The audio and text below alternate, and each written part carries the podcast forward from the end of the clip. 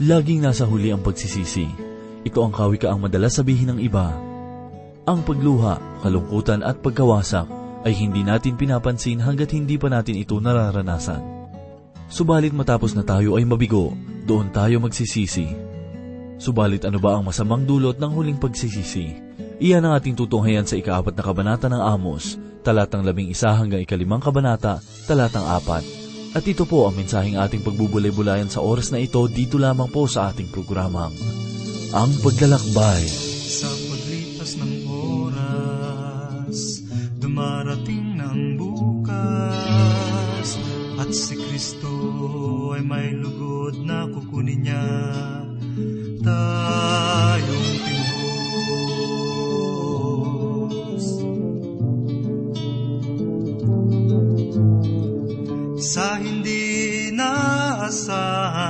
naasahan magaganap ng tunay. At walang nakababatid kundi ang Diyos na nasa langit. Babalik na muli siya sa pagtunog ng trumpeta Ang Panginoong Jesus na siya sa nagkasalay Nagpatawad at tumubos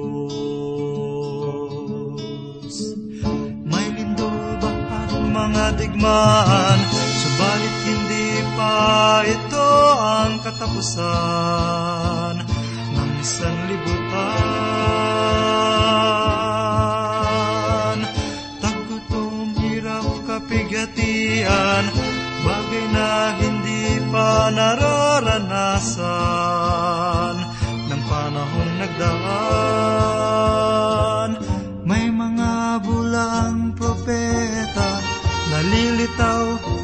at ililigaw ang iba. Ilalayo sa Kanya. Babalik na muli siya sa pagtunog ng trumpeta. Ang Panginoong Yesus na siya sa nagkasalay nagpatawad at tumubos.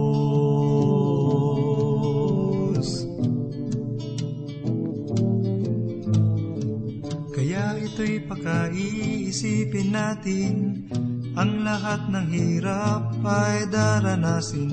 Ibig mang lumayo, limutin. Ay hindi malaman kung anong gagawin Ngunit pangako niya. Sa lahat kaligtas at buhay At bagong pag-asa Na ating kakamtin kung siya'y tatanggapin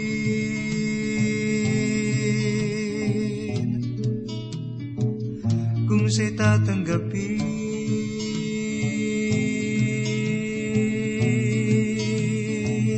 Kung siya'y tatanggapin.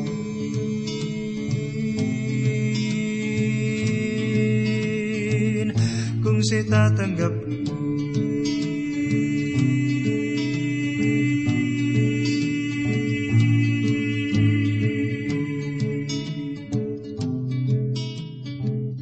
Isang mapagpalang araw ang sumainyo mga giliw na tagapakinig.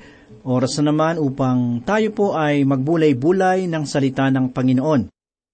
Atin pong ihanda ang ating puso't isipan sa mga katotohanan na masusumpungan sa banal na salita. Ako po si Pastor Dan Abangco, ang inyong tagapanguna. Kamatayan ang pinakamatibay na patunay na ang tao ay walang maipagyayabang ano kaya ang gagawin natin kung dumating na ang araw na ang hininga sa ating mga dibdib ay unti-unti nang nawawala? Marahil, ang iba ay magmamatigas, samantalang ang iba ay matatakot, at ang iba naman ay masisiyahan. Ano man ang ating gawin, isang bagay lang ang tiyakong mangyayari sa atin. Ikaw at ako ay mamamatay pa rin. Ang paksa ng mensahe na ating pagbubulay-bulayan sa mga sandaling ito ay ating hahanguin mula sa ikaapat na kabanata ng Amos, talatang labing apat, hanggang kabanata lima, talatang apat. Ang mga pahayag na ating matutunghayan sa mga talatang ito ay naglalaman ng mga katotohanang magpapaalaala ng ating mahinang kalikasan. Dito natin maunawaan na ang tao, bagamat gumawa ng maraming karahasan, ay mananatiling tao pa rin na libing sa kahatulan ng Diyos. Dapat niyang hanapin ang kaligtasan at biyaya kay Kristo. Sa pamamagitan ng pananampalataya sa diwa ng pagbabalik loob. Narito po ang ikalabing isang talata ng ikaapat na kabanata ng Amos na ganito po ang sinasabi. Ibinuwal ko kayo gaya ng ibinuwal ng Diyos ang Sodom at Gomora.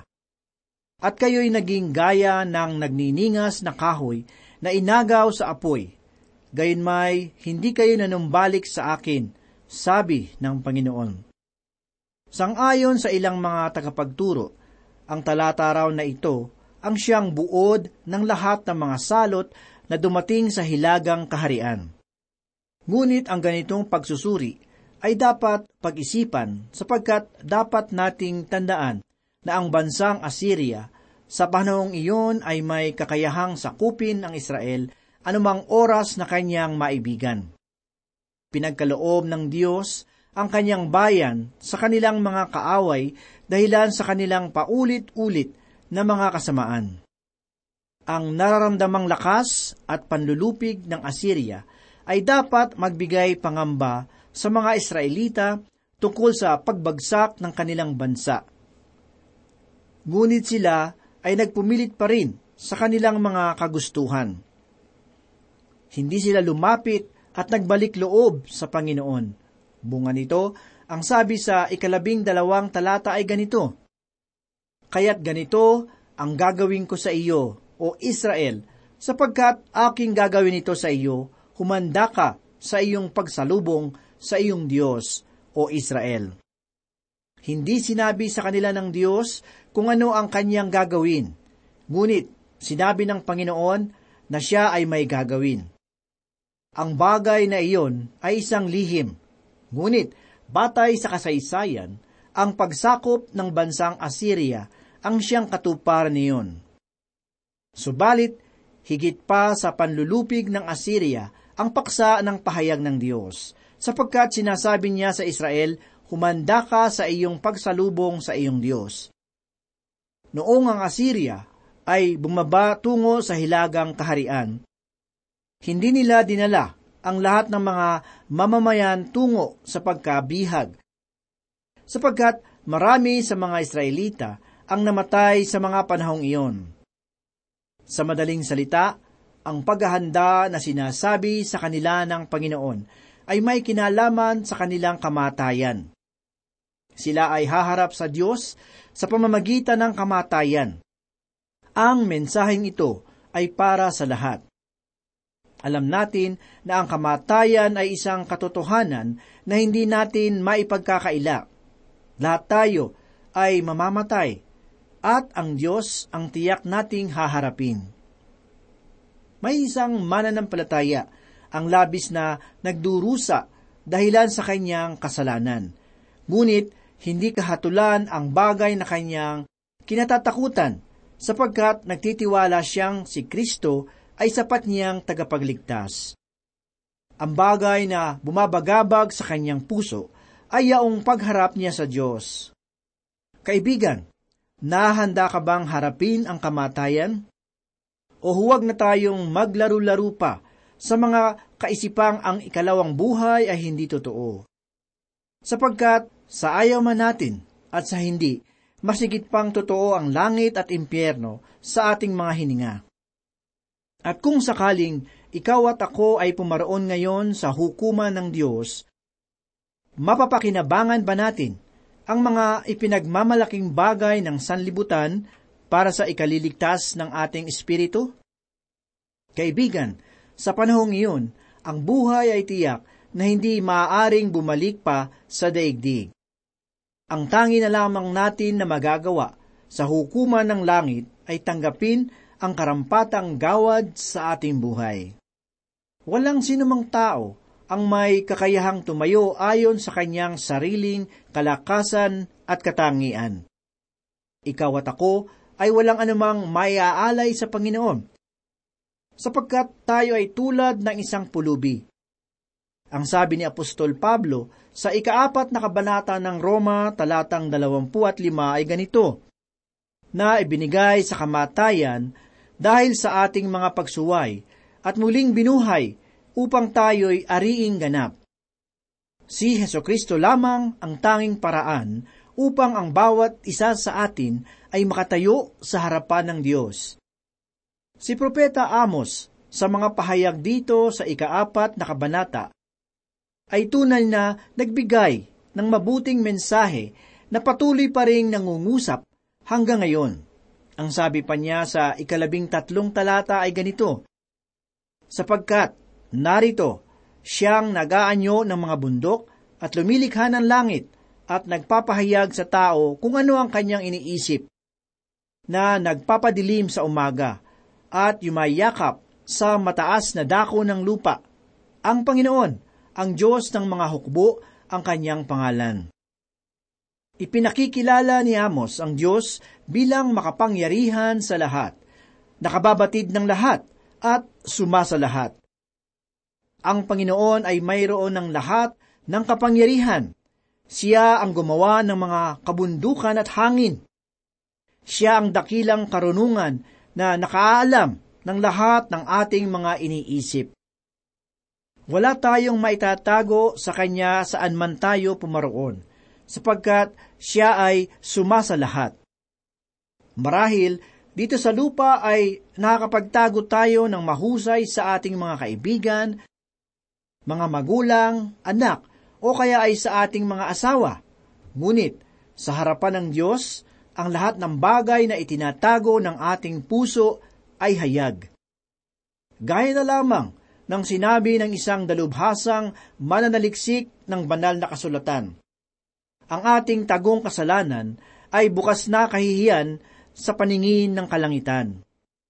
Ito ang katotohanan ng ating makikita sa ikisyam na pong kabanata ng mga awit talatang walo. Ganito po ang sinasabi, Inilagay mo ang aming kasamaan sa iyong harapan, sa liwanag ng iyong mukha, ang lihim naming kasalanan. Ang pagkakilala ng Panginoon sa bawat isa sa atin ay lubhang napakalalim. Sa totoo lang, masgit pa niyang nababatid ang ating tunay na katauhan kaysa sa ating sariling pagkakaunawa. Si Amos ay naghayag ng isang mensaheng nagbibigay paghahanda sa bayan dahil nakikita ng Diyos ang nalalapit nilang katapusan. Sa ating patuloy na pagbubulay-bulay, tayo po ngayon ay dadako sa ikalimang kabanata dito sa aklat ni Amos. Ang paksa sa kabanatang ito ay may kinalaman sa kahatulang matatanggap ng Israel dahilan sa kanilang kasamaan. Ang mensahe sa kabanatang ito ay isang propesiya para sa panghinaharap na kaganapan. Ang ikaapat na kabanata ay nagtatapos sa kahatulan na parabang isinara na ng Diyos ang pinto ng pag-asa para sa Israel. At bagamat ang ikalimang kabanata ay humahantong sa panghinaharap na kaganapan, gayon may binibigyang linaw nito na hahatulan ng Panginoon ang bayan dahilan sa kanilang kasamaan. Sa unang labing limang talata, ang Diyos ay nangungusap sa Israel na hanapin ang kanyang katotohanan. Ang paanyayang ito ay mahalaga upang ang hatol ay mapigilan. Ang mga mensahe na ipinapahayag ng mga propeta ay malaking patunay lamang na ang Panginoon ay nagbibigay pa rin ng pag-asa. Subalit kung ang bayan ay patuloy pa rin na magmamatigas, titiyakin ng Diyos na ang pagkabihag ay madaling darating. Narito po ang sinasabi sa unang talata dito sa ikalimang kabanata. Pakinggan ninyo ang salitang ito na aking itinataghoy sa inyo. O sambahayan, pakinggan ninyo ang salitang ito na aking itinataghoy sa inyo, o sambahayan ni Israel. Ang mensahe ng pahayag ay tulad ng isang awitin sa patay puno ng kalungkutan, ngunit may pagmamalasakit. Ang sabi sa ikalawang talata ay ganito, Siya'y bumagsak na. Hindi na siya babangon pa, ang birhen ng Israel. Siya't itinakwil sa kanyang lupain. Walang magbangon sa kanya. Noong pasimula ni Propeta Oseas ang kanyang ministeryo, ang paksa ng kanyang mensahe ay nauugnay sa mapait na pangyayari sa kanyang tahanan. Siya ay nag-asawa ng isang babaeng mababa ang lipad bilang malaking halimbawa at mensahe sa hilagang kaharian. Na sila ay nabubuhay na tulad ng isang bayarang babae. Ngunit dito sa kalagayan ni Propeta Amos, ang paksa ng pahayag ay hindi sa pangangalunya ng Israel, kundi sa kanyang pagtalikod sa Diyos na kanyang asawa. Ito ang larawan ng iglesia sa panahong ito. Sinasabi ni Apostol Pablo sa ikalawang Korinto, kabanatang labing isa, talatang dalawa ang ganito. Ako'y nakakaramdam sa inyo ng makajos na panibugho. Sapagkat kayo'y itinakda kong mapangasawa ng isang lalaki na kayo'y maiharap ko kay Kristo bilang malinis na birhen. Ang pananampalataya natin kay Kristo ay nagdudulot ng kapatawaran sa ating mga kasalanan. Tayo ay tumatanggap ng panibagong simula kay Kristo. Ngunit, kumusta na kaibigan ang iyong buhay? Sa mga nakalipas na mga araw, ikaw ba ay namuhay pa rin ng may katapatan sa Diyos? O ginawa mo rin ang kasalanang ginawa ng Israel. Lumayo ka rin ba sa Panginoon na tunay na umiibig sa iyo? Nailigaw ka ba ng sanglibutan at ng pita ng laman? Ang Diablo ang siyang nangunguna sa iyong buhay? Maraming mga mananampalataya ngayon ang dumaranas ng ganitong uri ng kalagayan. Ang larawan ng pagbagsak ng Israel ay siya ring tanawin na ating makikita sa buhay ng mga mananampalatayang nanlamig sa pag-ibig ni Kristo. Pakinggan naman po natin ang mensahe dito sa ikatlong talata. Ganito po ang sinasabi. Sapagkat ganito ang sabi ng Panginoong Diyos, Diyos, ang lunsod na lumalabas sa isan libo. Sapagkat ganito ang sabi ng Panginoong Diyos, ang lunsod na lumabas na isan libo ay magkakaroon ng isang daang maiiwan. At ang lumabas ng isang daan ay magkakaroon ng sampung maiiwan sa sambahayan ni Israel. Muli ang pahayag sa talatang ito ay katuparan ng mga mensaheng sinasabi sa ikaapat na kabanata. Ang lumabas na isandaan ay magkakaroon ng sampung maiiwan ay tumutukoy sa mga Israelitang masasawi sa oras ng pagdating ng Assyria. Marami sa mga Israelita ang tiyak na haharap sa hukuman ng Panginoon matapos silang mamatay. Samantalang, ang mga naiwang Israelita ay dadalhin sa pagkaalipin at pahihirapan. Sapagkat sangayon sa ikaapat na talata, ay ganito po ang sinasabi, Sapagkat ganito ang sabi ng Panginoon sa sambahayan ni Israel, Hanapin ninyo ako, at kayo'y mabubuhay. Ang paanyaya ng Panginoon ay nananatiling bukas sa mga pahayag na ito. Ang mensahe ng kanyang salita ay malayang napakinggan sa bayan. Ang mga Israelita ay tinatawagan na magsisi at magbalik loob sa Diyos upang kamtin ang kanyang kaligtasan. Kaibigan, sakaling ikaw ay mamatay, nakatitiyak ka bang langit ang iyong kahantungan? Kung hindi man langit, ang puso mo ba ay mananatili sa pagmamatigas, patunayan lamang sa Panginoon na hindi mo siya kailangan? Kaibigan, bakit pa natin paabutin sa kawalang kabuluhan ang buhay kung mayroon rin lang namang daan na maghahatid sa atin sa tunay na buhay? Sinasadya ba talaga nating magpakahangal, layuan lamang ang katotohanan ng Diyos, o huwag nawang mangyari ito? Kaibigan, ang kamatayan ni Heso Kristo ay malinaw na katibayan na ang Diyos ay nagaanyaya sa atin na manahan sa kanyang pag-ibig. Oot batid ng Panginoon ang ating kasamaan. Hindi nalilingid sa Kanya ang ating mga kalikuan. Ngunit, dahil sa udyok ng kanyang pag-ibig, ay mayroon tayong biyayang maaaring daanan sa pamamagitan ng kanyang anak na si Jesus. Sinasabi sa atin ngayon ng Diyos ang salita ng pagsisisi. Lumapit tayo sa Kanya habang ang ulan ng kaparusahan ay hindi pa dumarating. Sapagkat kung ang panahong ukol ay matapos na, wala na tayong maaasahang kaligtasan. Kaibigan, ngayon na ang oras ng iyong kaligtasan. Manali ka kay Kristo na sapat na makapagliligtas sa iyo. Balik tanawin mo ang diwa ng krus doon sa Kalbaryo.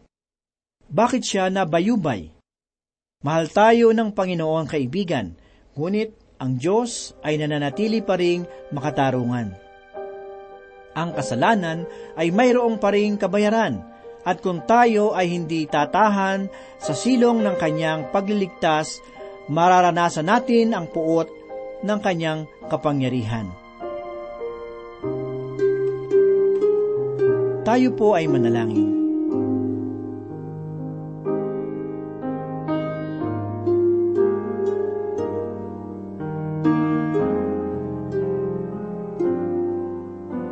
Salamat muli, Panginoon, sa pagkakataong pag-aralan at pagbulay-bulayan ang iyong banal na salita. Ito ay nagdulot kabusugan ng aming kaluluwa sa mga oras na ito. Ikaw ang gumabay sa amin upang maisabuhay namin ang iyong mga katuruan. Ito po ang aming samot dalangin sa pangalan ni Jesus. Amen.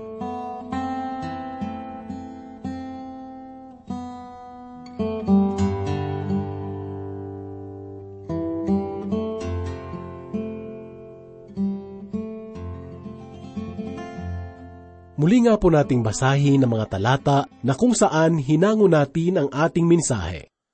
Ganito po ang mababasa sa Amos Kabanatang 4, talatang 10 hanggang Kabanatang 5, talatang 5. Pinadalhan ko kayo ng salot tulad ng aking ginawa sa Ehipto. Namatay sa digmaan ang inyong kabinataan at naagaw ang inyong mga kabayo. Bumaho ang inyong mga kampo, halos di kayo makahinga subalit hindi pa rin kayo nanumbalik sa akin.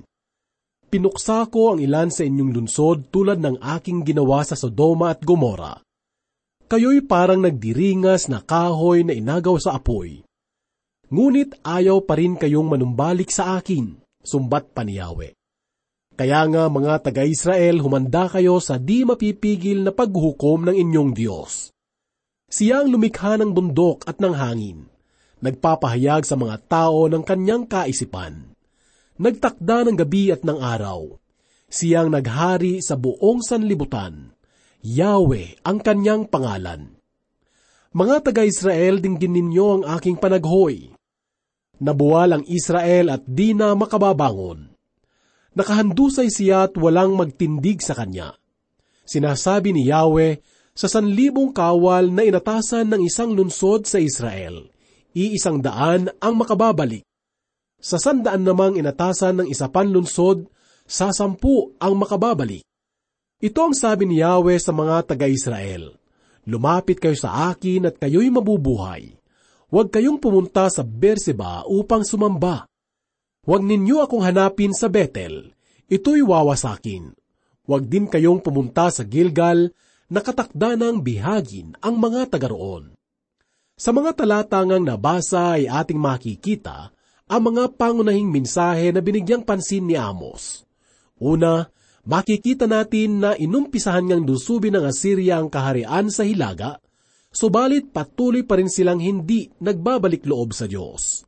Pangalawa, tulad ng Israel, lahat tayo ay kailangang maghanda upang makipagtagpo sa Diyos balang araw. Ang Diyos na aking tinutukoy ay ang Diyos na lumalang ng langit ang Diyos na lumalang ng hangin at kabundukan. Walang papantay sa kanyang kapangyarihan. Siya ang Diyos na nakakaalam ng kaisipan ng tao. Siya ang Diyos na nakakaalam ng lahat. Siya ang Diyos na nasa lahat ng dako. Pangatlo, inawit ni Amos ang isang panangis patungkol sa malaking pagkasira na magaganap sa hinaharap. At ang pang-apat, ang paanyaya ay patuloy na nakabukas upang magbalik loob sa Diyos at at iwan ang pagsamba sa mga Diyos-Diyosan. Kaibigan, ano man ang kalagayan mo sa sandaling ito, maaaring hindi mo napapansin na malayo ka na sa Diyos. Maaaring dahil sa kalagayan mong iyan ay nagagawa mo ng mahiya na magbalik loob sa Kanya. Kaibigan, ang Diyos ay laging handang magpatawad. Handa kaniyang tanggapin, magbalik loob ka lamang sa Kanya. Sa Mateo, Kabanatang 11, talatang 28 hanggang 29, ay mababasa natin ang pangako ng Diyos na tiyak na kanyang tutuparin. Ganito po ang sinasabi, Lumapit kayo sa akin, kayong lahat na napapagal at nabibigatan ng inyong pasanin, at kayo'y pagpapahingahin ko. Pasanin ninyo ang aking pamatok, at mag-aral kayo sa akin. Ako'y maamo at mababang loob, at makasusumpong kayo ng kapahingahan para sa inyong kaluluwa. Sa Mateo, Kabanatang 11, talatang 28 hanggang 30, ay mababasa natin ang pangako ng Diyos na tiyak na kanyang tutuparin. Ganito po ang sinabi, Lumapit kayo sa akin kayong lahat na napapagal at nabibigatan sa inyong pasanin, at kayo'y pagpapahingahin ko. Pasanin ninyo ang aking pamatok at mag-aral kayo sa akin Ako'y maamo at mababang loob at makasusumpong kayo ng kapahingahan para sa inyong kaluluwa, sapagkat maginhawang dalhin ang aking pamatok at magaan ang pasaning ibibigay ko sa inyo. Malapit na na